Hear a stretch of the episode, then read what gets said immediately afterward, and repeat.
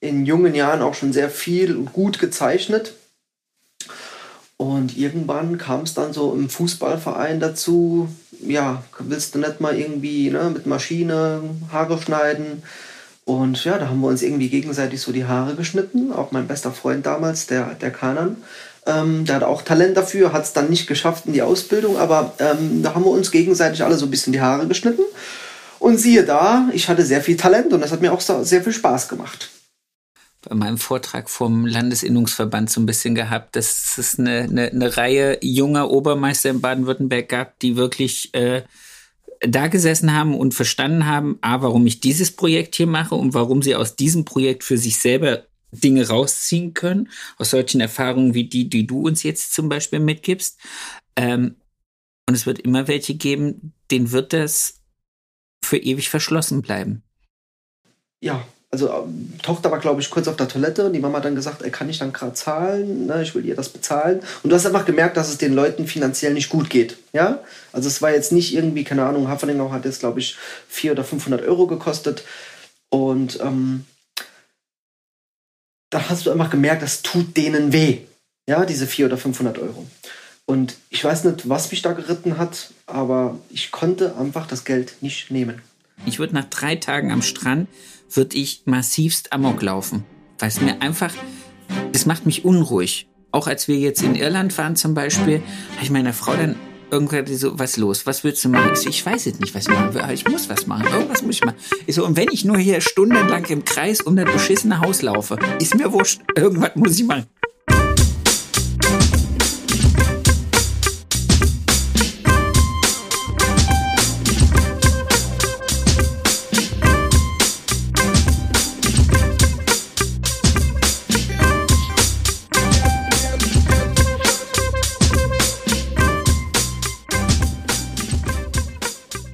Erfolgsgeschichten mit Kamm und Schere. Heute zu Gast der wunderbare Giuseppe Genuese. Ready, steady, go. Fang mal an. Mach mal uns ein schönes Gespräch. Freue mich total. Mein Lieber, wie ist dein Name? Ja, ich bin der Giuseppe Genovese. Wie lange bist du Friseur? Äh, jetzt genau 18 Jahre inklusive Ausbildung. Angestellt oder selbstständig? Mittlerweile, beziehungsweise seit elf Jahren selbstständig. Alter deines Salons? Ich habe zwei Salons. Ein Salon ist jetzt, ähm, also der jetzige in Saarbrücken ist acht Jahre, der andere ist dreieinhalb und davor hatte ich drei Jahre auch noch einen kleineren Salon. Ah, okay. Anzahl deiner Angestellten? Mittlerweile sind wir nur noch 21. Nur noch 21, genau. okay. Ähm, in welcher Stadt? Du hast eben schon gesagt Saarbrücken. Der zweite ist? Der zweite ist in Saarlouis. Das sind ungefähr 30 Kilometer. Aha. Das müssen wir nachher noch kurz erklären, weil ich glaube, viele Hörer wissen nicht, dass das Saarland eigentlich zu Deutschland gehört. das werden wir aber dann noch kurz War ausführen. War ja früher mal Frankreich. mehrfach. Ich glaube sogar mehrfach. Hast du außer deinen Salons und deinem, deiner Berufung noch Hobbys? Mm, ja, also ich treibe, wenn es die Zeit zulässt, äh, je nach Phase meines Lebens, äh, viel Sport und ähm, ja, habe Familie und drei Kinder. Chapeau, Chapeau. Was, was für Sport? Radfahren oder Schwimmen oder Laufen? Sowohl, also um, Schwimmen auf gar keinen Fall. Äh, Radfahren ja, wobei ich mich da so ein bisschen aufs Downhill-Fahren ähm, beschränke. Also richtig so im Wald. Im Saarland gibt es Berge? Ganz viele Wälder, ja. ähm, äh, muss aber gestehen, mit einem E-Bike und ansonsten, ja, so das klassische Fitnessstudio, ne? mal mehr, mal weniger. Äh, Joggen war auch schon mal drin. Ähm, und, bei mir ist ja, immer weniger. Bei mir mittlerweile auch. Aber Fahrradfahren Giuseppe, muss ich noch mal, ja, das stimmt. Giuseppe, ich freue mich, dass wir es geschafft haben, zusammenzukommen. Ja, mich auch. Kennengelernt haben wir uns in, äh, in Grenzenlos, hätte ich in jetzt Ravensburg. gesagt. In, in Ravensburg. Genau. Bei Grenzenlos. Und seitdem habe ich dir angedroht, dass ich dich in eine Folge nehmen will, weil ich das sehr cool fand, was du erzählt hast. Und äh, heute klappt das endlich. Und jetzt bringe ich dich äh, der Hörerschaft der Welt sozusagen nahe mit deinen Salons und deiner Salonphilosophie und allem, was so wie du deine Läden führst, wie, wie du dein Personal führst, was dich groß gemacht hat, was vielleicht auch so der eine oder andere Stolperstein war. Darüber reden wir jetzt. Dann fang an mit, wie bist du zum Friseur gekommen? Da muss ich ganz weit ausholen. Ähm, wir haben eine Stunde Zeit ungefähr. ähm, ich sag mal so, also eigentlich so der Traumberuf von mir war immer so in Richtung Architektur oder Architekt. Ähm, in jungen Jahren auch schon sehr viel und gut gezeichnet. Und irgendwann kam es dann so im Fußballverein dazu, ja, willst du nicht mal irgendwie ne, mit Maschine Haare schneiden? Und ja, da haben wir uns irgendwie gegenseitig so die Haare geschnitten. Auch mein bester Freund damals, der, der Kanan, ähm, der hat auch Talent dafür, hat es dann nicht geschafft in die Ausbildung, aber ähm, da haben wir uns gegenseitig alle so ein bisschen die Haare geschnitten. Und siehe da, ich hatte sehr viel Talent und das hat mir auch sehr viel Spaß gemacht. Und dann war so der Weg Richtung ähm, Schülerbetriebspraktikum in der achten Klasse. Und dann. Das heißt, das war vor der achten ja, Klasse. Ja, Fuß, das ja, heißt, du warst so irgendwas D-Jugend, 13, 14. Ja, so D-Jugend, ähm, ja, Fußballverein halt, ne? So. ähm, und dann ging es in Richtung Schülerbetriebspraktikum und wusste auch gar nicht so genau, was ich machen sollte. Und die meisten haben dann irgendwie so im Einzelhandel bei uns in Saarbrücken Sportcheck äh, oder Sportkohlen, also Intersport. Und irgendwie war da auch irgendwann auch nichts mehr frei. Und dann dachte ich, komm, ne, dann mache ich einfach so, als wenn ich keinen Praktikumsplatz finden würde. äh, und dann habe ich vielleicht drei Wochen frei. Und dem war das natürlich nicht so. Und dann äh, habe ich mich dann doch entschlossen, irgendwie eine Praktikumsstelle beim Friseur zu machen. Und das ähm, war dann auch, ähm, ja, auch Glück, dass ich da so einen tollen Chef und auch so ein tolles Team gefunden habe, die mich da irgendwie direkt herzlich begrüßt haben. Und ähm, ja, der dann auch relativ schnell sehr viel Talent in mir gesehen hat und mich dann extrem gefördert hat. Und ähm, schon in dem Praktikum. Schon in dem Praktikum, wenn ich dir jetzt erzähle, dass ich in meinem Praktikum schon Haare geschnitten habe, äh, das glaubt mir kein Mensch. Geil. Äh, natürlich jetzt nicht direkt am Kunden, aber so halt dann ein paar Freunde. Und wie gesagt, es war relativ klar, dass ich ähm, irgendwie ein Talent dafür habe. Damals natürlich mehr so bei Männern, bei Herren, weil durch mein, ähm, ja, ich sag jetzt mal meine, meine Praktikas im Fußballverein ähm, schon irgendwie Talent ein bisschen hatte oder Erfahrung hatte, sagen wir mal so. Und ich kann mich noch genau an meinen ersten Tag Praktikum erinnern, mit meinen etwas längeren Haaren, Zahnspange und Pickel im Gesicht. Äh, mit 14, nein, sogar, oder sogar mit 13, 13 oder 14 war das, glaube ich. Ich glaube 13. Und ähm, ja, dann musste ich irgendwie eine Dame waschen mit längeren Haaren und auskämmen. Und das hatte ich ja vorher irgendwie noch nie gemacht. Und ich kann mich noch daran erinnern, dass ich einen Kaugummi im Mund hatte und äh, so nervös war, dass ich da gekaut habe wie eine Kuh äh, und äh, wie so ein Wiederkäuer. Und meine zwei Kolleginnen, das war ein Montag, das weiß ich noch ganz genau, der hatte montags geöffnet, der Salon, die haben mich irgendwie von der Mixecke aus beobachtet und total ausgelacht, weil ich mit einem Kamm versucht habe, so lange Haare irgendwie auszukämmen und so nervös war und gekaut habe und ja. Und was ist passiert beim Kauen? ich habe mal schön mein Kaugummi fallen lassen. Doch so gemacht, als wenn, ja, ne, schön draufgetreten, so, das, ja. Und dann, ey, ich komme gleich wieder. Und dann so halb gehumpelt in die Mixecke und dann, ja, natürlich direkt ganz rot und wusste gar nicht weiter. Und ja, da haben wir die, da haben die, die Mädels mir geholfen, mir geholfen, ne, das Ganze so mit einem Sprühconditioner dann auszukämmen. Und das war so, das war so, was ich noch im Kopf habe, ja. Und ansonsten war das ein ganz, ganz tolles Praktikum. Und mein Ex-Chef, ähm, den ich über alles schätze, ähm, der mir auch viel beigebracht hat, hat dann zu mir gesagt, wenn ich Bock habe, kann ich bei ihm die Ausbildung anfangen. Und das relativ zeitnah. Cool. Und was hat der Giuseppe dann We gemacht? Der hat dann die Ausbildung bzw. die äh, Schule abgebrochen und hat mit der Ausbildung angefangen. Mit 14. Nicht, nicht im Doch. Ernst. Ich habe dann noch das Einfach Jahr zu Ende gemacht und ähm, ja, hab dann, äh, ich war auf der Realschule und habe dann abgebrochen und habe dann meine Ausbildung angefangen. Mit ganz viel Höhen und Tiefen äh, von Lehrerinnen, meinen Eltern natürlich, die wollten das ja gar nicht. Mein Papa hat immer zu mir gesagt, lernen was ordentliches. Ja. Scheint ja was draus geworden ja. zu sein. Aber das, also, also, ich glaube, du bist jetzt der Dritte in all den Gesprächen, der mir gesagt hat, der war nach seinem Schulpraktikum so klar, dass er gesagt hat, ich mache das und ich breche dafür die Schule ab. Oder zumindestens, ich glaube, bei einem war es so, der war dann auf dem Weg in Klasse 11 und hat dann gesagt, brauche jetzt kein Abitur mehr machen, weil ich weiß, was ich will. Und meinen Realschulabschluss hatte ich. Das ist schon krass. Okay, das ist. Ja, also ich würde es natürlich meinem Sohn oder meiner Tochter jetzt direkt verbieten. Genau, genau.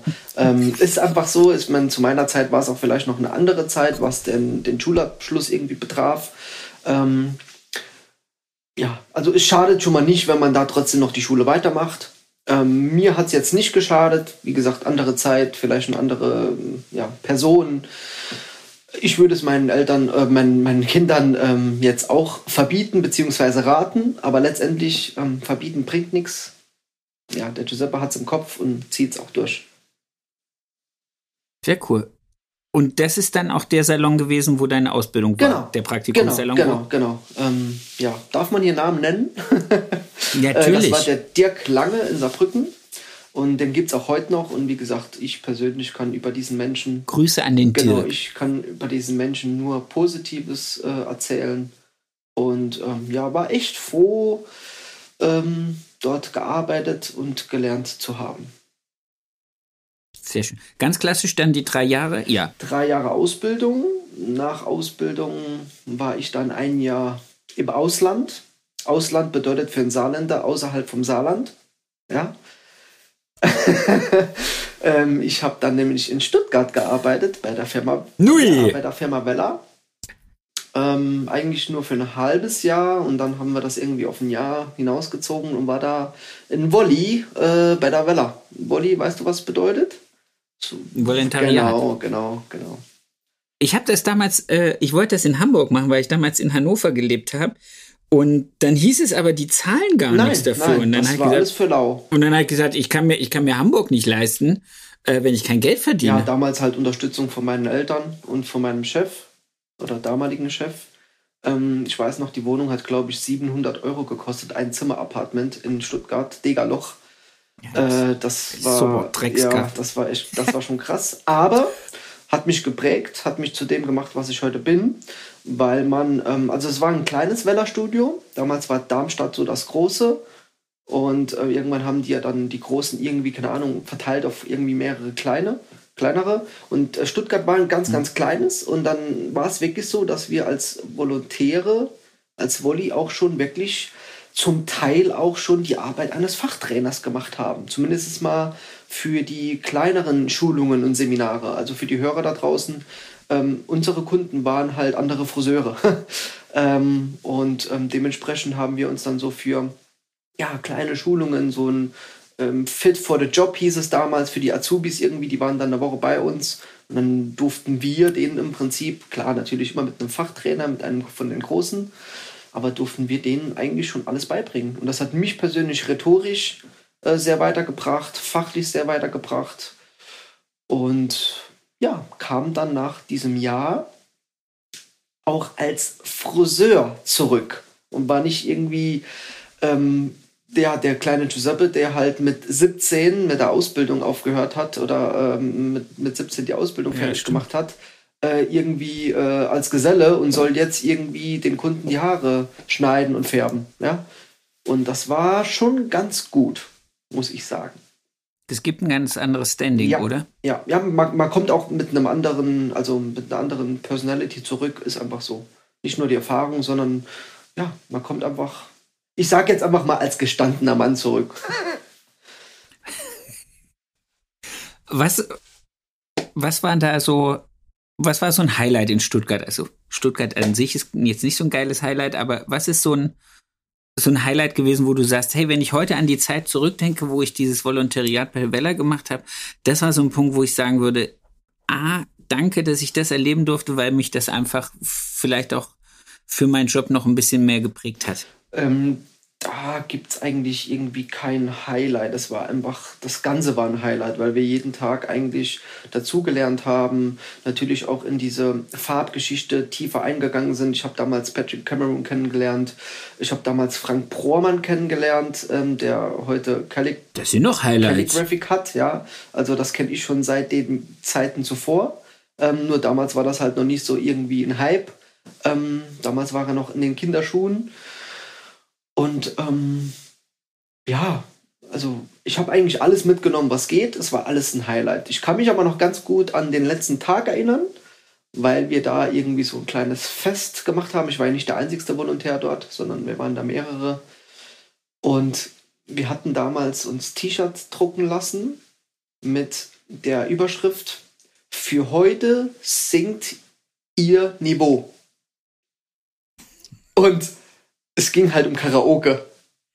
Weißt du? Ah, von Singen. Ja, genau. Ah, aber, ähm, okay. Nicht, es singt? ja, aber das war halt dieses Wortspiel. Ne? Und ähm, ah. mit Alkohol und Karaoke sinkt natürlich auch dein Niveau. das ist, das geht, glaube ich, gar nicht mit in die äh, Karaoke-Bar mit und, rein, und das, das Niveau. war eigentlich ganz cool. ähm, ja, damals war so mein Mentor dort der Christian Feldger. Kennst du?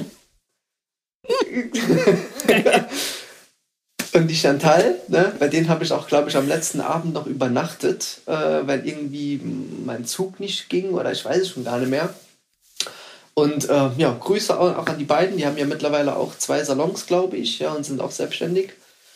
Und ähm, die verlinke ich nachher. Ja. Da wird er sich wieder riesig freuen. Ja, Ja. das kriegt er. Und ähm, ja, war cool. Ne, war cool. Und ich kenne auch heute noch ein paar Leute von dort. Und wenn man sich dann mal sieht in irgendeinem Studio oder so, und ähm, ist cool, was halt aus den, Leute, aus den Leuten alles geworden ist. Und die denken, denke ich mal und hoffe ich auch mal das Gleiche von mir. Bestimmt, mit Sicherheit. Ah, das ist, aber das ist wieder was, was ich, was ich an diesem Projekt so cool finde. Wie, wie sehr doch alle irgendwie so ein bisschen über zig unterschiedliche Wege, sei es durch die Firmen oder sei es durch, durch irgendwelche Tätigkeiten, durch Messen oder so, irgendwie doch alle verwoben sind. klar. das ist super cool. Und durch die heutige Zeit von Social Media natürlich noch mehr. Ja, aber die waren ja damals schon was oder haben sich dahin positioniert, so jeder in dieser Zeit. Und aus denen ist jetzt diese neue Generation entstanden. Das finde ich riesengroß. Also es, ich finde es total geil. Es gibt gerade so einen Punkt, also ich habe ja 97 bis 2000 gelernt und so in meinem Kreis der jetzt über 40-jährigen Friseure stelle ich immer wieder fest, dass es so, so Leute gibt, die zur selben Zeit an ganz unterschiedlichen Ecken in dieser Bundesrepublik so ähnliche Sachen durchgemacht haben wie ich und jetzt alle so ihre Nische in der Branche gefunden haben, um zu sagen, ah, wir kommen so ein bisschen aus der Masse raus und sind wie so kleine Pilze, die äh, ein bisschen weiter nach der Sonne streben. Und das finde ich halt sehr geil. Und dass die alle irgendwie Sich von irgendwoher so kennen. einen ja. eigenen Kosmos, Ja, ja, ja, ja. so einen eigenen Kosmos haben, das ist schon sehr, sehr fancy. Sehr. Du bist wieder, jetzt, sonst driften wir ab. Ähm, du bist wieder zurück nach Saarbrücken Ich gegangen. bin, genau, da bin ich wieder zurück nach Saarbrücken in meinen Ausbildungssalon und habe dann dort äh, fünf weitere Jahre gearbeitet. Highlights, falls du welche Ähm, hattest? In, dem Salon meinst du? Ja, vielleicht, was weiß ich, habt ihr irgendwas Cooles gemacht? Wart ihr irgendwie innungsaktiv? Ähm, Wart ja, also ich habe viel ich hab, auf ähm, irgendwelchen Wettbewerben? Ja, ich habe sehr viele Wettbewerbe mitgemacht. Ähm, auch erfolgreich, muss man ganz klar sagen. Also ohne jetzt irgendwie da abgehoben zu klingen, aber ich hatte, wie gesagt, einen geilen Chef und auch einen geilen Ausbilder damals, ähm, der mir sehr viel beigebracht hat. Und wir haben eigentlich alle, ja, jedes Halbjahr irgendwo mitgemacht, von Südwestdeutsche bis Deutsche ähm, und eigentlich auch immer sehr, sehr erfolgreich. Ähm, cool. und das war auch sowas, wo mich auch geprägt hat. Meine Azubis zum Beispiel haben jetzt letzte Woche bei der Deutschen mitgemacht in Erfurt, ja, bei der Stahlcom. Ähm, das war eher so spontan. Da haben wir uns eine Woche vorher entschieden. ähm, jo, die hat, Okay. das hat jetzt nicht fürs Treppchen gereicht, aber für eine Woche Vorbereitungszeit und ähm, fünfmal üben in der ähm, ja, normalen Arbeitszeit war ich sehr, sehr zufrieden mit den beiden. Und ähm, die haben jetzt auch irgendwie Blut geleckt und haben noch direkt gesagt, beim nächsten Mal mit guter Vorbereitungszeit wollen wir aufs Treppchen. Holen wir es Genau. ab. Und ja, deutsche Meisterschaft ist natürlich das Niveau auch relativ hoch, muss man ganz klar sagen. Ne? Aber ja, das sind so die Highlights und ansonsten, ja, ne, cooles Team gehabt, auch relativ groß das Team beim, beim, bei meinem Ausbildungsbetrieb. Die sind auch, glaube ich, mittlerweile kleiner. Ähm, ja, das ist aber auch der Trend. Ne, wenn man sich überlegt, der Durchschnittssalon hat 3,2 Mitarbeiter oder so. Ähm, ja, Was? das ist der Durchschnittssalon in Deutschland. 80.000, ja, Okay. genau. Also die, die Salons haben sich, ähm, man denkt ja immer, durch die Krise sind ja viele kaputt gegangen oder so. Ähm, wir sind immer noch bei 80.000 Salons. Nur die Salons sind halt von durchschnittlich sechs Mitarbeitern auf 3,2 oder 3,3 irgendwie gesunken. Also von daher haben die Salons ja schon zugemacht teilweise, aber dafür wieder neue aufgemacht. Ich sehe es ja allein in meinem Team, haben sich allein dieses Jahr zwei Leute selbstständig gemacht.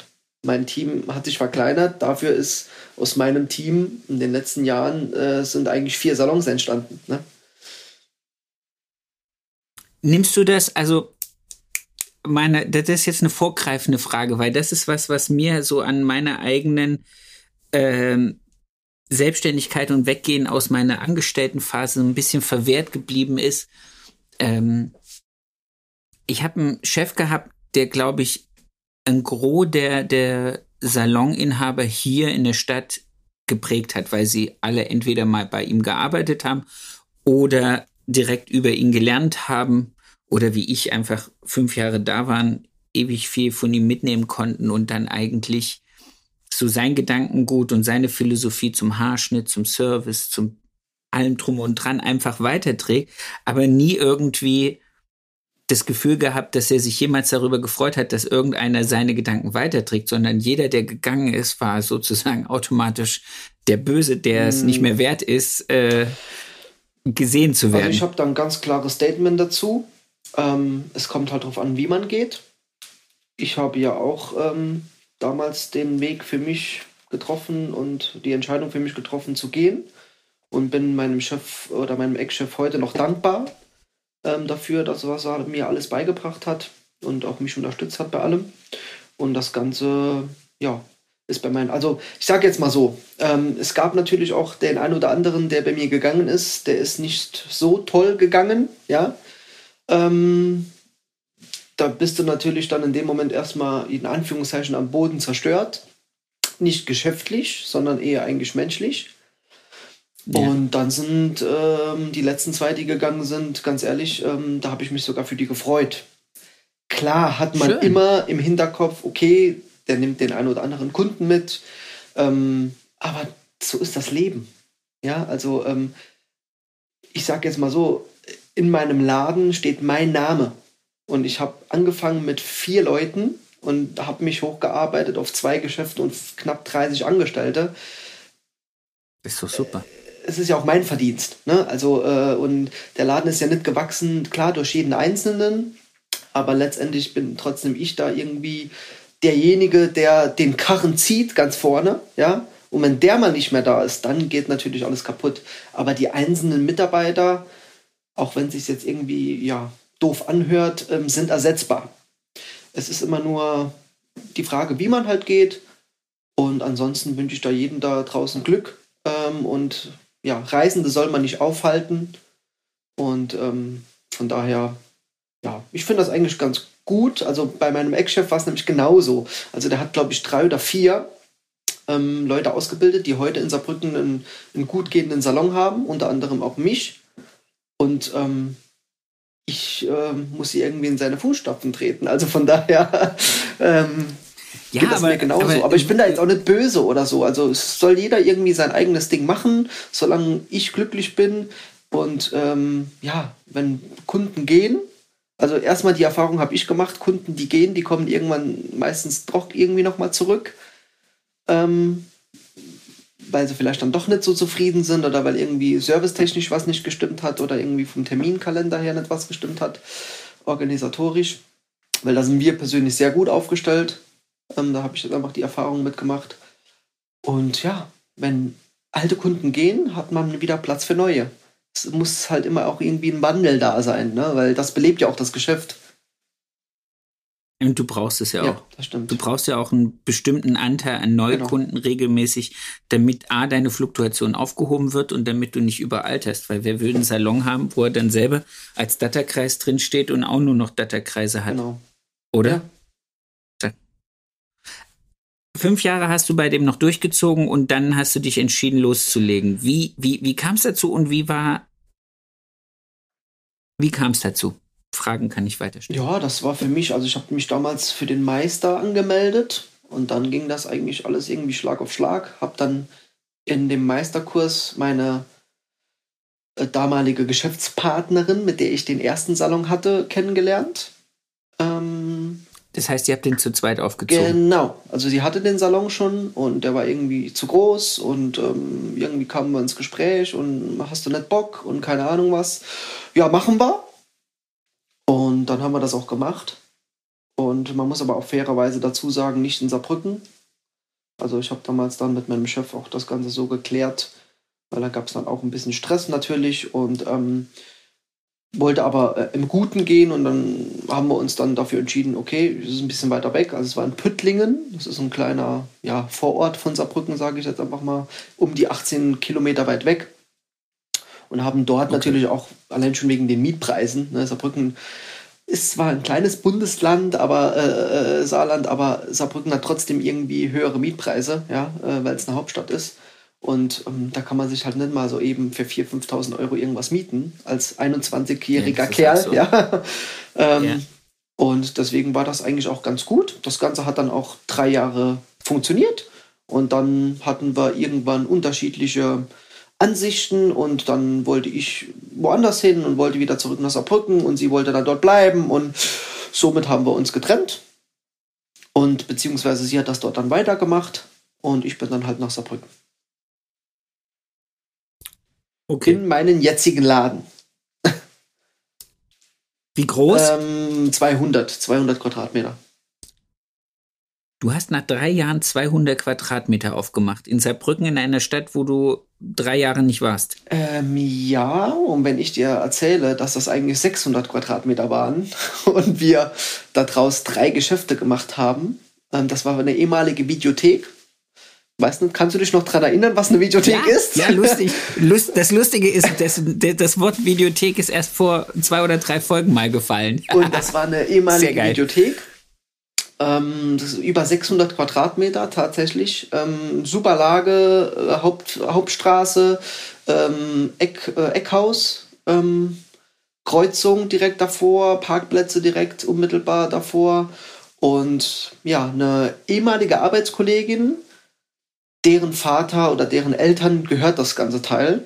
Und irgendwie sind wir dann da über Umwege ja, drauf gekommen, haben uns getroffen und dann haben wir ins, innerhalb von sechs Wochen das Ding umgebaut und haben da, das war so die, einer der schlimmste, ja, die schlimmste Zeit meines Lebens.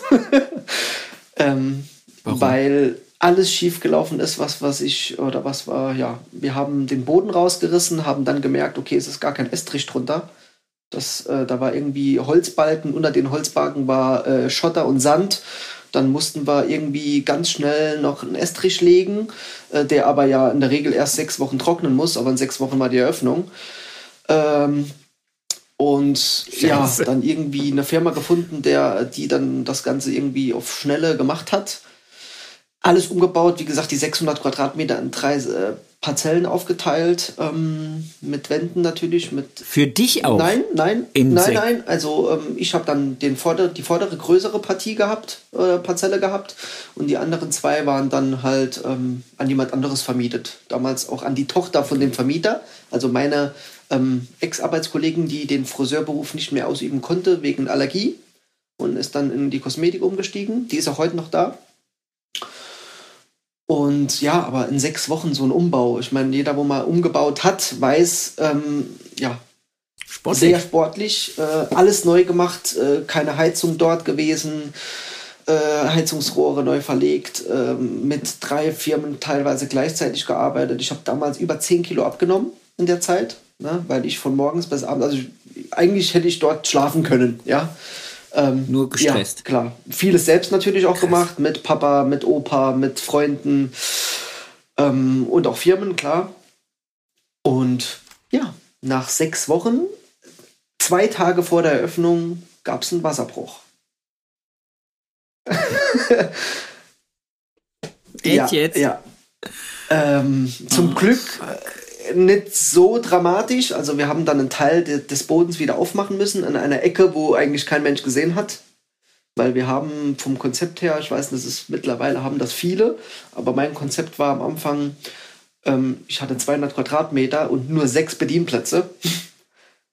ähm, wir, wir konnten da drin Fußball spielen und ähm, musste ja den Raum auch irgendwie füllen und habe mir dann damals mit meinem ähm, guten Freund von mir, der mittlerweile mein Schwager ist, ähm, äh, eine, eine Cocktailtheke, also eine richtige Theke noch mit reingebaut. Also wir haben den Salon irgendwie untergliedert gehabt in Badebereich und Theke und ähm, ja, die linke Seite war dann halt Friseursalon, ja.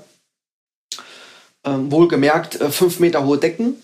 Also kannst du dir vorstellen, äh, wie groß das Teil optisch aussieht mit sechs Bedienplätzen, ne? Ich stelle mir jetzt gerade vor, bei der Thematik, die wir im Moment haben, wie ich äh, diese Fläche warm kriege. Ähm, gar nicht. Brauchst du auch nicht. Im Gegenteil, wir haben den ganzen Tag die Tür auf. Weil alles aus Glas. Wir haben komplett riesen Glaselemente da und wir sind eigentlich eher froh, wenn wir das Ding kühl halten. Äh, super. ja? Aber das heißt im Sommer jetzt. Äh, Klimaanlage. okay. Ansonsten, ja, kaum auszuhalten. Ansonsten Sauna. Nutzt du die Bar als Bar? Ähm, am Anfang tatsächlich. Ähm, dann gab es irgendwie Probleme mit Ausschenkgenehmigungen und so weiter und so fort. Und irgendwann haben wir es dann halt wirklich, also Ziel beziehungsweise die Idee dahinter war schon, dass wir das Ding halt auch als Bar nutzen können. Ne? Also als ähm, Kaffeebar oder was auch immer. Und wie gesagt, dann gab es dann ja mit äh, Ausschankgenehmigung und da und dies. Und da habe ich mich dann dafür entschieden, das auch gar nicht mehr weiter zu betreiben und das wirklich dann nur für unsere Kunden zu machen. Und ähm, ja, da hat sich auch relativ schnell herausgestellt, dass wir so eine riesen Theke auch brauchen, weil wir sind innerhalb von zwei Jahren so gewachsen auf über 17 Leute äh, und mussten Wow. eigentlich alle drei Monate umbauen. Also ich habe alle drei Monate meinen Laden neu gebaut, weil wir immer noch mal neue Stühle und Plätze und keine Ahnung was dazwischen schieben mussten und ähm, ja und die, der Wartebereich vor ja war mega ne war mega aber ähm, ja war halt auch eine sehr sehr spannende Zeit zumal ich 2014 eröffnet habe dort 2014 meinen ersten Spatenstich an meinem Grundstück gemacht habe und gebaut habe. 2015 mein erster Sohn, 2016 mein zweiter Sohn auf die Welt kam. Äh, also kannst du dir vorstellen, Du hast nur ich Projekte. habe nur Projekte, genau. Ähm, wie macht man das, dass man innerhalb von zwei Jahren so massiv wächst, ohne dass einem das alles über den Kopf zu, zusammen explodiert? Mm, geiles Team, motiviert ohne Ende, jung. Also ich glaube heute, in meinem Alter, jetzt habe ich zwar mehr Erfahrung, aber ich glaube auch nicht mehr die Muße dazu, weil mir jetzt einfach andere Sachen wichtiger sind, ja, als Ja. zu wachsen. Ähm, Geld war mir eigentlich nie wichtig, aber dieses, dieser Wachs, also ich konnte, ja, ich konnte den Wachstum eigentlich äh, nicht aufhalten, sagen wir mal so. Neukunden ohne Ende, wir haben ähm, Partys im Laden gefeiert, also wir haben ähm, von Eröffnungspartys bis hin zu Weihnachtspartys, also wir sprechen hier über Partys mit DJ, mit ähm, LKW kommen lassen, alles, was in dem Laden ist, abbauen, in den LKW einladen, umbauen als Party und wir haben da im Durchlauf 600 bis 700 Leute drin gehabt. Ja? Also da gibt es noch, ja, also und so, äh, Hast einen richtigen Club draus genau, wir gemacht. hatten da einen richtigen Club draus. Wir haben zum Beispiel bei uns ist ähm, das Nauwieser Viertelfest, das grenzt direkt hier ähm, an meinen Laden. Ähm, sehr, sehr bekannt, sehr, sehr beliebt. Da hatten wir zum Beispiel eine Genehmigung, bis äh, 5 Uhr Musik zu machen mit äh, einer der den besten DJs, wo bei uns in den geilsten Clubs auflegen. Und dann war im Nauwieser Viertelfest um 10 Uhr halt Feierabend, ne? weil da Bewohner wohnen. Und kannst dir vorstellen, was bei uns los war. Also wir hatten wirklich mit Türsteher vor der Tür und konnten die Leute nicht mehr reinlassen, weil es überfüllt war. Ne? Geil. Und so haben wir uns, denke ich, auch ähm, irgendwie, keine Ahnung, so, so ein bisschen als der Friseur, ich heiße ja Giuseppe Genovese, der Friseur, ja, ähm, irgendwie so einen guten Namen gemacht zu unserem oder zu unserer guten Arbeit, die wir natürlich auch machen, ne, ganz klar. Aber du weißt es selbst und kannst auch bestätigen, heutzutage reicht es nicht, einfach nur gute Arbeit zu machen. Ne? Es ist einfach so. Ja, aber das heißt ja auch, dass das, also mit solchen Eventsachen, ähm, sich dann einfach auch als Marke zu, zu positionieren und der andere Friseur sozusagen zu sein, im Gegensatz zu vielleicht allen anderen Saarbrücker Friseuren, das zieht natürlich Mitarbeiter und das zieht natürlich auch Kunden an. Das macht es dann natürlich auch wahrscheinlich einfacher. Zu der Zeit hast du wahrscheinlich auch am laufenden Band Bewerbungen bekommen, oder? Ähm, ja, wir, wir haben laufend gesucht und laufend kam dann auch irgendwie von anderen Leuten. Dann kam auch viel Familie dazu. Meine kleine Cousine zum Beispiel, die heute noch bei mir arbeit, äh, arbeitet, die hat dann auch bei dem Dirk Lange gelernt. Ja, äh, als ich damals dort gegangen bin, habe ich gesagt, geh dorthin, da, machst, da kriegst du eine geile Ausbildung und nach der Ausbildung, nach ein, zwei Jahren, dann halt äh, zu mir arbeiten wollte. Und wie gesagt, die ist heute immer noch da. Mein äh, Onkel arbeitet bei mir, der ist unser Herrenfriseur. Meine Patentante ist unsere Rezeptionistin und ähm, ja, wir haben. Ja, wir, wir sind schon gewachsen. Ne? Wir haben auch, ich sage jetzt einfach mal, immer echt coole Betriebsausflüge gemacht.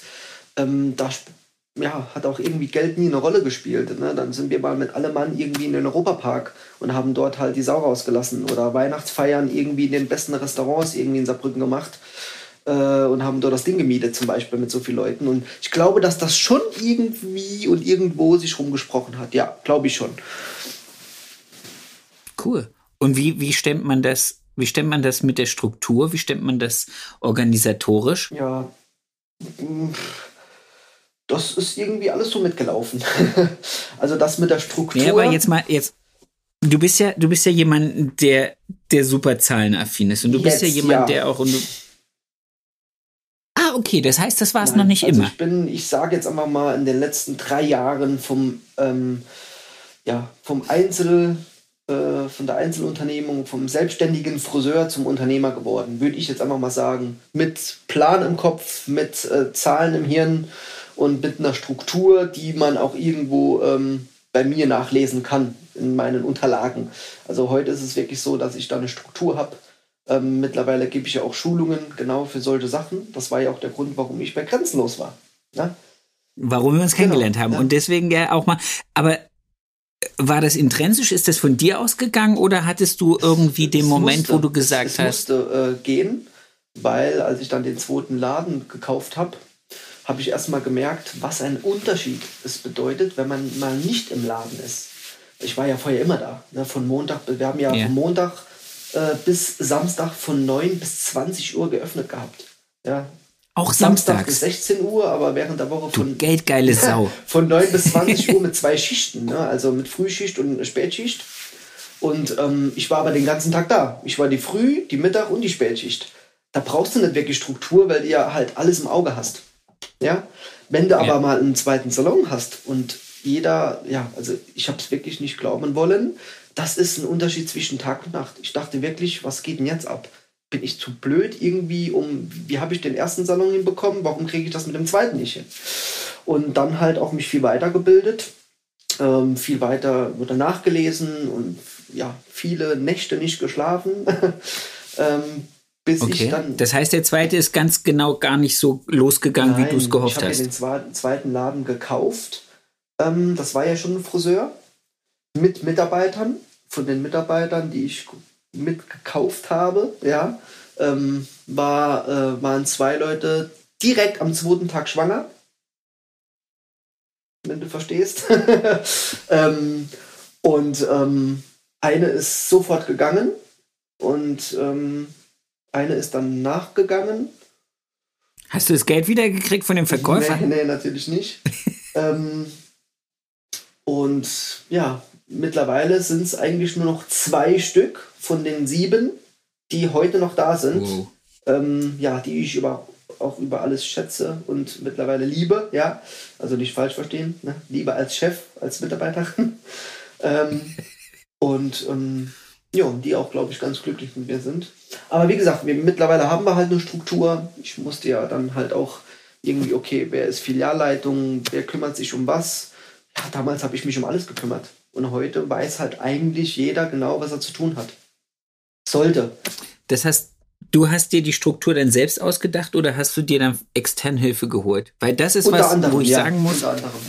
Oh, okay. Also wir haben uns extern Hilfe geholt. Äh, Thomas Esche war vor kurzem bei uns im Salon. Da geht es auch um Mitarbeiterführung, Mitarbeiter verstehen, diese vier verschiedenen Personen, die es oder vier verschiedene Menschen, die es gibt, ähm, auch irgendwie zu analysieren und auch dann mit denen umzugehen. Ne? Weil ich dachte immer, das kann ja wohl nicht sein. Warum denken die nicht so wie ich? Ja, ich bin Superman und ich weiß alles besser, ich kann alles besser. Und warum sind die nicht so wie ich? Und das ist der größte Fehler, den man als Weil Chef sie machen anders kann. gepolt sind. Ja, weil es einfach vier verschiedene oder ich sage jetzt mal eine grobe, eine grobe Unterteilung mit vier verschiedenen Menschen gibt. Und das muss man erstmal als Mensch und als Chef und als Unternehmer erstmal verstehen. Und dann auch mal verstehen, wie geht man mit den Einzelnen um. Und heute weiß ich, okay, wenn dann, ähm, ich sage jetzt mal, äh, Person X im Salon ist halt eher die sensible, mit der musst du natürlich ganz anders umgehen, wie jetzt Y, der sagt, ich will Gas geben, ich bin äh, umsatzorientiert und dem musst du eine ganz andere Zielsetzung geben, wie jetzt die eine, äh, die halt sagt, okay, Freizeit ist mir vielleicht wichtiger, mir ist wichtiger, dass ich meine geregelten Zeiten habe. Ähm, und ich bin halt eher derjenige, der halt sagt, ja, ich rock das Teil. Ne? Und das muss man erstmal verstehen. Und das, ja, habe ich relativ schnell gespürt, dass es so nicht weitergehen kann. Und dementsprechend haben wir uns nach und nach, das ist jetzt ein Prozess über drei Jahre, und da ist natürlich noch ganz, ganz, ganz viel Luft nach oben. Ähm, weil der Chef muss sich weiterentwickeln, die Mitarbeiter müssen sich weiterentwickeln, aber der Chef muss euch auch die Möglichkeit geben, als Unternehmer sich weiterzuentwickeln. Und das machen halt in meinen Coachings, sehe ich das immer oft. Ähm, ja, es war schon immer so und es soll auch immer so bleiben. Und da sage ich dir gleich, das funktioniert nicht. Ich habe das, ich das gestern ähm, bei meinem Vortrag vom Landesinnungsverband so ein bisschen gehabt, dass es eine, eine, eine Reihe junger Obermeister in Baden-Württemberg gab, die wirklich äh, da gesessen haben und verstanden haben, a, warum ich dieses Projekt hier mache und warum sie aus diesem Projekt für sich selber Dinge rausziehen können, aus solchen Erfahrungen wie die, die du uns jetzt zum Beispiel mitgibst. Ähm, und es wird immer welche geben, denen wird das für ewig verschlossen bleiben. Ja, also ich sage jetzt mal. Und die müssen nicht alt sein. Das ist das Nächste. Ähm, die müssen nicht alt sein. Also ich merke es ja bei uns, nichts gegen die Innung oder auch nichts gegen die Handwerkskammer. Ne? Ich sage da jetzt auch öffentlich nichts dazu. Aber ähm, wenn ich mir angucke, dass man halt in der, in der Gesellenprüfung Teil 1 immer noch eine Dauerwelle wickeln muss an einem Menschen. Ja, ähm, ja. verstehe ich einfach nicht, wo sind die einfach mit der Zeit mitgegangen. Ähm, es ist jedes Mal und jedes Jahr wieder das Problem, dass meine Azubis oder generell die Azubis kein Dauerwellmodell finden. Wo ist denn da das Problem? Und wahrscheinlich von der Prüfungskommission kein, keine Herrenmodelle zugelassen werden. Ja, zum Beispiel. Bei der Dauerwelle. Genau. Das wäre jetzt zum Beispiel, ja. weil du nämlich nicht bei einem Herr wahrscheinlich mehr als zwei Drittel wickelst. Ja, ähm, ja das ist ich verstehe es halt einfach nicht. Wo ist denn das Problem? Die Dauerwelle sollen ja auch nicht verschwinden. Es ist ja auch wichtig, dass man sie kann, von der Technik her. Aber was ist denn das Wichtige bei einer Dauerwelle? Du als Friseur kannst es bestätigen, das ist die Wickeltechnik und nicht das Auftragen des Dauerwellwassers. Ja? Und ähm, dementsprechend kann man sowas ja. ohne Probleme an dem Übungskopf üben. Ja, wahrscheinlich ja. ja. Aber also liegt nicht in meiner Hand. Nee, es liegt auch nicht in meiner Hand. Und ich bin, also das ist was, was ich auch gestern wieder Erkenntnis hatte. Also diese, diese wirkliche Verbandsarbeit mit Prüfungskommissionen stellen und äh, sich mit den, mit den äh, Regierungspräsidien und mit den Kultusministerien zum Thema Ausbildung auseinandersetzen, weil es ist ja eine duale Ausbildung. Das heißt, es hängt ja auch immer noch das Schulamt jedes einzelnen Bundeslandes dahinter, was das Ganze bei uns sehr absurd macht, weil wir sogar Religionsunterricht im Berufsschulunterricht ja, haben. Das ist ein Witz. Ähm, ist einfach so, aber das sind halt andere Themen. Und wenn man sich so ein bisschen reindenkt, stellt man auch einmal fest, so, ja, ich kann verstehen, dass ich als Innungsmitglied und als Prüfungsmitglied oder als äh, Ausbilder viele Dinge gern nicht hätte. Aber denen ihre Mühen sind so lahmarschig und so lang. Katastrophe. Deswegen kann ich auch nachvollziehen, dass keiner da mitmachen will. Und ich ziehe vor jedem den Hut, der sich das antut. Ähm, aber ja, jedes Mal nach einer Reform einer Prüfungsordnung äh, kann man sozusagen hergehen und sagen, das war schon mal ein guter Anfang und jetzt reformieren wir sie mal richtig. Ja. ja, wie gesagt, aber da können, das ist ein anderes Thema. Da sind wir Ja, gar nicht prädestiniert, nee, nee. genug drüber zu sprechen. Wir sprechen weiter über Struktur. Wie teilst du dir den Tag auf? Wie meinst du das jetzt? Also den, Ich meine das jetzt mal ganz pragmatisch gesehen. Viele Menschen wie ich sind eher kreativ und haben ein Problem, sich selber eine Struktur zu verpassen. Heißt, ich bin auch eher jemand, der sich lieber hinter Kunden versteckt als im Büro. Und wir hatten ja vorhin schon gesprochen, dass du heute und gestern schon Büro oder heute schon Büro gemacht Gestern hast. auch schon, Und ja. dass du sehr effektiv da bin, drin bist. ähm, Wie planst du dir den Tag, wenn du so, so arbeitest? Also mein Tag ist erstmal mit, klar, aufstehen, ganz früh. Also ähm, vom Montag bis Freitag bringe ich auch meine Kids in die Schule äh, und bin dann auch schon mindestens eine Stunde früher im Salon und mache dann halt das, was ein Chef machen muss. Nämlich einen Kaffee trinken, sich beruhigen und ähm, ne, natürlich erstmal gucken, okay, wie sehen die Pläne aus? Ähm, ist vielleicht jemand krank? In einem großen Team hat man halt immer irgendwelche Ausfälle. Ähm, wie strukturiert man um? und bereite mich dann halt auf meinen Tag vor und mache alles das, was ich eigentlich so tagsüber nicht machen kann. Rechnungen ausdrucken, abheften und so weiter und so fort. Aber ich brauche morgens meine Ruhe und brauche auch morgens irgendwie so meine Stunde Zeit. Danach bin ich eigentlich Angestellter in meinem Salon und arbeite wirklich an meinem Kunden voll durch. Also ich mache definitiv die meisten Kunden am Tag äh, bei mir im Salon. Ähm, und mache dann die ganzen Sachen, die halt als Unternehmer gemacht werden müssen, tatsächlich, hört sich jetzt echt doof an, aber nachts, sonntags oder montags. Also so eine richtige Struktur, dass ich sage, okay, ähm, ich habe jetzt irgendwie von 9 bis 12 meine Kunden, von 12 bis 14 Uhr mache ich Büro. Sowas gibt es bei mir nicht. Also ich teile mir das. Das hätte ich jetzt nein, gedacht. nein, nein, Ähm, ist nicht machbar, weil ich einfach durch meine lange Berufserfahrung auch und durch meine ganz, ganz tollen Kunden äh, einfach so viel zu tun habe. Ähm, also es ist klar, die Leute sagen natürlich immer, ich bin im zwei Monate im Voraus ausgebucht. Höre ich bei meinen Coachings immer so oft, dann gucke ich einmal in den Terminkalender und denke ich mir, ja klar, wenn du nur vier Kunden am Tag bedienst, dann wäre ich ja zwei Jahre im Voraus ausgebucht. Also es kommt natürlich immer darauf an, wie man auch plant im Salon. Aber bei, wir planen oder ich plane halt sehr viel mit, ähm, mit Koloristen und Assistenten bei uns. Und das Okay. bedeutet, ich schneide und mache halt meine, meine, meine Techniken. Ähm, Feuillage, Painting, Balayage, aber so Ansatzfarbe, Föhnen, Pflege, das machen halt alles meine Assistenten für mich. Äh, und dann hast du halt mal ganz schnell 15 Kunden am Tag bedient. Und da hast du keine Zeit für irgendwelche Strukturenarbeit oder Ja. ähm, ja. Okay. Krass. ja. Okay, ich hätte jetzt gedacht, dass du so jemand bist, der sagt, ich habe mir einen Bürodienstag eingeplant oder ich habe das, weil das ist so Dinge, die ich Das hab. hatte ich zwischendurch auch mal, wo wir so groß waren, also wo wir wirklich so fast 30 Leute waren äh, und auch in der Corona-Zeit gemerkt, okay, ich brauche mehr Zeit für gewisse Sachen.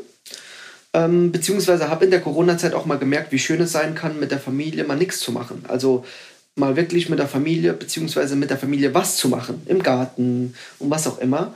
Das muss man trainieren als Selbstständiger. Als Selbstständiger kennt man in der Regel nur Arbeit. Und wenn man halt eine Corona-Zeit hat und hat halt äh, vier ähm, Jahre, äh, vier Monate zu, äh, insgesamt über die zwei Jahre gesehen, hat man natürlich auch Zeit für die Familie. Ohne Druck im, im Nacken. Und da einfach mal gesehen, wie schön das auch sein kann. Ähm, ja, Einfach Zeit mal ein bisschen zu verschlendern. genau. Und Also ich bin König, ich, ich bin König im Verschlendern. Also ich brauche dafür kein Corona. Ich kann mich auch einfach nur sonntags hinsetzen und geht bei mir, das bemängelt auch meine Frau und ich glaube, das wird mir auch irgendwann so ein bisschen das Genick brechen, in Anführungszeichen. Äh, beziehungsweise, nein, aber jetzt nicht, ähm, ja, so als Metapher. ähm, dass ich einfach nicht ruhig stehen kann. Ich merke es am Urlaub. An jedem Urlaub, ich freue mich so extrem auf meinen oder unseren Urlaub, ja, mit, dem, mit der Familie. Und ähm, weil ich einfach dann nicht arbeiten gehen muss. Und ich brauche den auch. Spätestens am dritten Tag muss ich irgendwas machen. Ich kann nicht einfach nur am Strand liegen bleiben und nichts tun. ja, das hasse ich Das, auch. Es geht Das einfach nicht. auch. Also Beispiel jetzt, keine Ahnung, ich weiß nicht, wie oft ich meinen Garten umgebaut habe. Ja? Ähm, obwohl der wunderschön ist. aber ich habe dann Urlaub und in den zwei Jahren sind wir halt, oder drei Jahre Corona-Zeit sind wir nirgendwo hingefahren. Ne? Ähm, und habe dann aber natürlich trotzdem Urlaub gemacht. Und spätestens am dritten Tag äh, kam dann irgendeine ja, eine Scheißidee, in Anführungszeichen. Ähm, wenn dann meine Frau sagt, was will ich denn jetzt schon wieder? Wenn ich, wenn ich schon den Anhänger rauspacke, an, den, ans, ich fahre mal ich, zum Obi. Ja, genau. Äh, bei uns ist es der Globus Baumarkt. ja, aber ich bin Saal, Wie ich es rausgehauen ja. habe, dachte ich, es wird der Globus ja, sein. Und ähm, komme dann halt mit einem Anhänger von keine Ahnung was. Ne? Ich war letztens, war ich ähm, ja, bei einem Palmenhändler bei uns und ich habe meinem Vater versprochen, ich kaufe nur eine Palme. nur eine. Ne? Weil ich muss ja sparen und Corona-Zeit war ja scheiße und ne? Ja, also ich habe jetzt keine Ahnung, wie viel, ich kann es nicht mehr erzählen, habe mehrere Olivenbäume geholt und weißt du, alles, das ist dann halt ein Riesenakt und ich bin auch dann froh drum. Baust du dir jetzt kleinen Italien ja, in den Garten klar, oder was? Ne? Weil ich, nein, weil ich halt, ich brauche das. Ich muss immer was tun und ich mag es und das ist ja. auch in unserem Job so, dass man, wenn man was anfängt und was aufhört, das Resultat sieht. Das ist ja was ja. anderes, wie wenn du irgendwie in der Industrie arbeitest und nur einen Prozess von vielen machst, siehst du ja nie das Endresultat. Und deswegen lieben wir ja Stimmt. unseren Job. Und das ist ja das Geile bei mir. Ich muss dann, wenn ich was anfange, ähm, auch dann zu Ende führen. Um nachher dann halt zu sehen, boah, geil. Das Resultat zu haben. Ich habe Feuer gemacht, wenn du verstehst, was ich meine. Ja? Ich dachte, du kommst jetzt so, geile Idee, Umsetzung scheiße, morgen muss ich es nochmal neu machen. Äh, nee, nee das, das, hält dann auch für ein paar Wochen an und dann habe ich was anderes vor. Und so bin ich, und das ist auch, glaube ich, das Geheimnis meines Erfolges und auch, glaube ich, das, was mich auch irgendwann dann einfach dazu bringt, zu sagen, so bis hierhin und auch nicht weiter, ähm, weil wir so schnell gewachsen sind. Weil wenn ich ein anderer Mensch wäre, also ich brauche immer irgendein, ja, ich brauche immer irgendwas. Und deswegen ein Projekt. ein Projekt. Und auch wenn es ein Projekt im Projekt ist, also ein Projekt Friseursalon und dann macht man im Friseursalon halt noch ein Projekt. äh, und ich glaube, das Sehr ist geil. irgendwie so das Geheimnis meines Erfolges. Ja, würde ich schon so sagen. Umtriebigkeit. Ja. Ich habe das den Tag von einem Kunden gesagt bekommen und da war ich wirklich überrascht, weil ich mich gar nicht so sehe der hat zu mir gesagt, der kennt auch alles, was ich so nebenbei mache, so wie diesen Podcast oder ähm, was weiß ich, wenn ich einen Vortrag halte oder wenn ich Schulungen gegeben habe, alles Mögliche. Und dann hat der irgendwie zu mir gesagt, Sebastian, Sie sind für mich so ein richtiger Unternehmer. Hä? Ja. Ich, ich, so, ich sehe mich eigentlich so gar nicht wirklich als guter Unternehmer. Also ich habe so viele Dinge. Nee, Sie sind so ein richtiger Vorbildunternehmer. Da dachte ich mir so, okay, wenn ich das jetzt von irgendeinem so schwäbischen alten Mann erfahre, der selber Unternehmer war, hm, okay, vielleicht ist was dran, aber bei mir geht es auch so. Ich brauche, mein Gehirn braucht irgendwie eine Aufgabe und der Körper und die Hände müssen sie dann umsetzen. Mhm. Das ist einfach ja. so, weil wenn ich mir würde es auch so gehen. Ich würde nach drei Tagen am Strand würde ich massivst Amok laufen, weil es mir einfach es macht mich unruhig. Auch als wir jetzt in Irland waren zum Beispiel, habe ich meiner Frau dann irgendwann so, was los? Was willst du machen? Ich so, ich weiß jetzt nicht, was ich machen will. Ich ja, genau, genau, genau. Ich so, und wenn ich nur hier stundenlang im Kreis um das beschissene Haus laufe, ja, ja, ist genau. mir wurscht. Ja. Irgendwann ja, wir, muss ich wir waren jetzt mit Freunden im Urlaub und der hatte so einen, so einen Elektroroller dabei. Und dann habe ich jede Gelegenheit genutzt, um mit diesem Schallteil, scheiß Teil da rumzufahren, ein Brötchen kaufen oder ich gehe mal noch kurz was gucken oder ne? Ja, das ist, aber das, ja, da, ja das, ich glaube, das hat aber irgendwie was auch mit Friseuren zu tun. Ich glaube die auch. Zeit, die Zeit ändert sich jetzt zwar irgendwie so ein bisschen, also ich glaube, die neue Generation ist nicht so, aber ähm, irgendwie hat das auch so ein aber bisschen. Aber vielleicht kommen was, die da noch hin. Ja. Warst du das? Ich weiß nicht immer, ob ich das. Ich glaube, früher war ich auch nicht so getrieben von von Ideen, irgendwelche Sachen umzusetzen. Je länger ich das mache, desto mehr kommen. So ist mein Problem. Hm, ich glaube, ich bin an dem, an dem Peak, also an dem höchsten Punkt ähm, des Treibens, bin ich, glaube ich, schon angelangt vor ein paar Jahren. Und ich glaube, dass ich jetzt nach und nach ein bisschen ruhiger runterfahre. Weil erstens, wo will ich hin mit meinen Salons? Ich meine, äh, es bringt ja auch nichts, irgendwann fünf Salons zu haben ähm, und dann halt äh, 50 Angestellte. Das ist gar nicht das, was ich möchte, weil bei mir steht Qualität definitiv an erster Stelle. Und das kann man, das kann mir keiner das Gegenteil beweisen, ähm, diese Qualität nicht anbieten äh, mit so vielen Salons, mhm. meiner Meinung nach. Und ja, aber ich glaube, dass ich da irgendwie den Peak schon erreicht habe. Ganz runterfahren. Ich hoffe, ich nicht. Ganz runterfahren will ich auch nicht, aber es muss jetzt auch irgendwie nicht mehr, ähm, nicht mehr weiter höher sein. Nein, muss nicht. Cool. Sehr schön. Aber Zufriedenheit ist ja auch was Wichtiges. Ja. Ja. Es kommt ja auch mal darauf an, was meint man mit Zufriedenheit. Also viele assoziieren das halt immer mit Geld.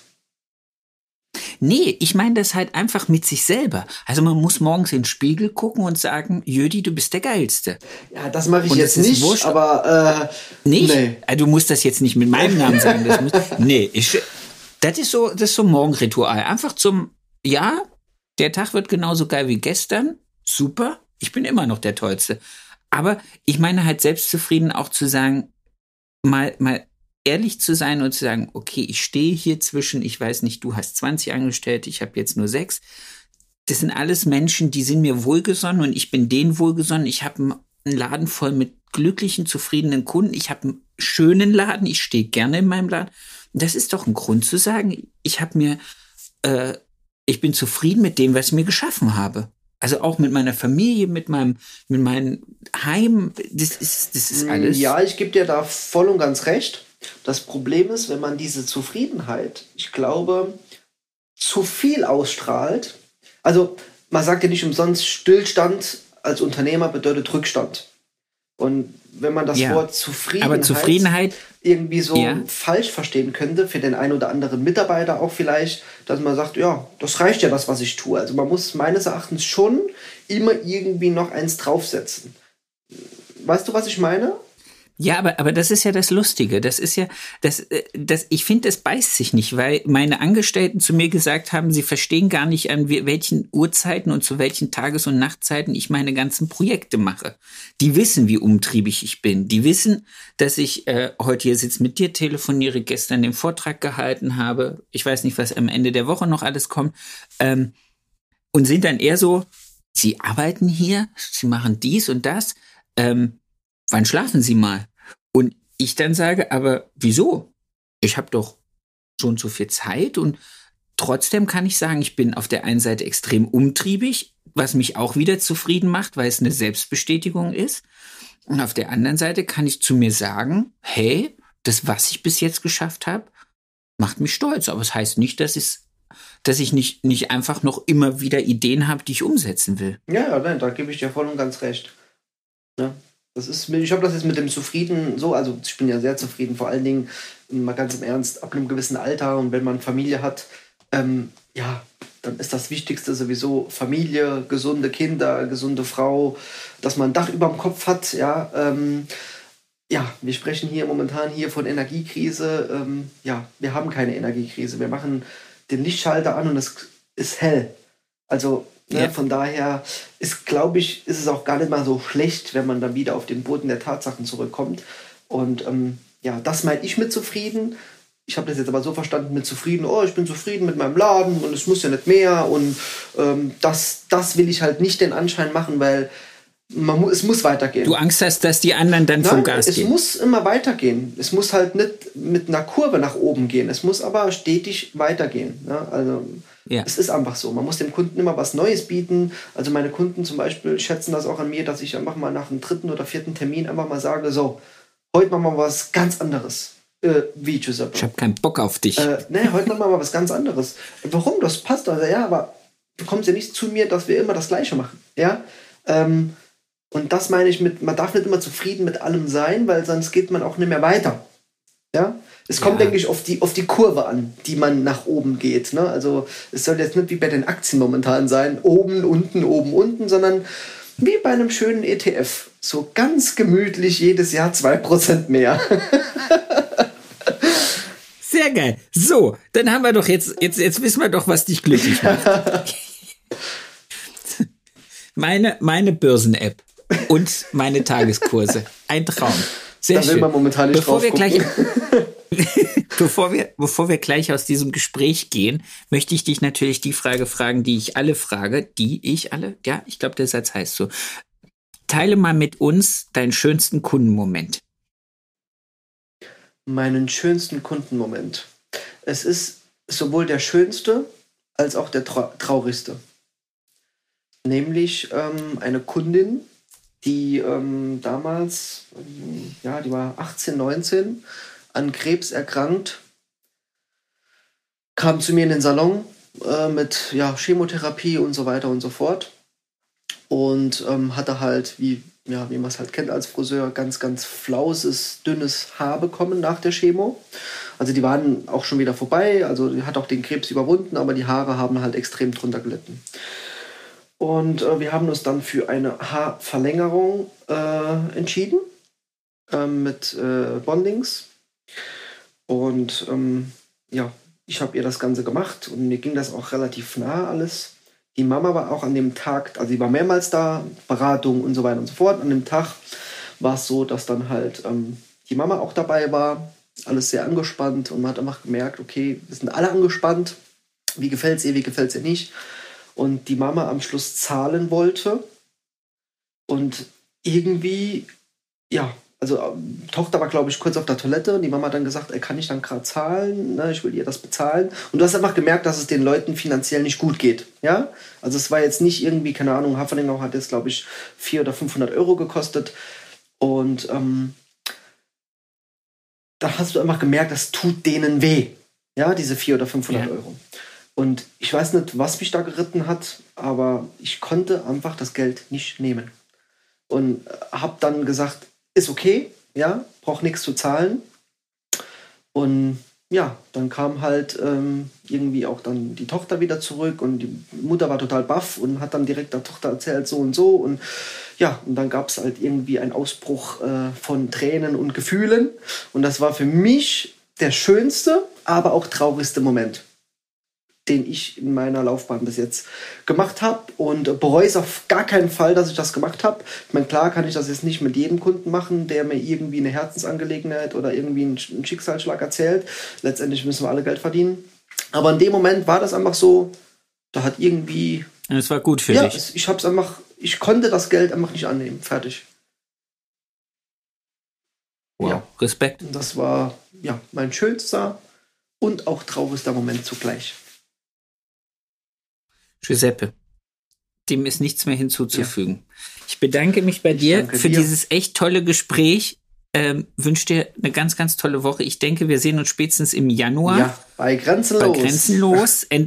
Backstage werden wir einfach hinten sitzen und werden uns äh, eine gute Zeit machen, Nein, mach, während die ich, anderen schön arbeiten ich müssen. Ich mache einfach einen Runner auf der Bühne, so äh, halb nackt. So wie beim Fußballspielen. Ah, du wirst mein Flitzer. Du wirst mein Flitzer. ja, mir ist der Name jetzt nicht angefallen. Ich werde der Flitzer. Wunderbar. Sehr schön. Also der Mann ohne Hose mit Maske im Gesicht ist der Giuseppe.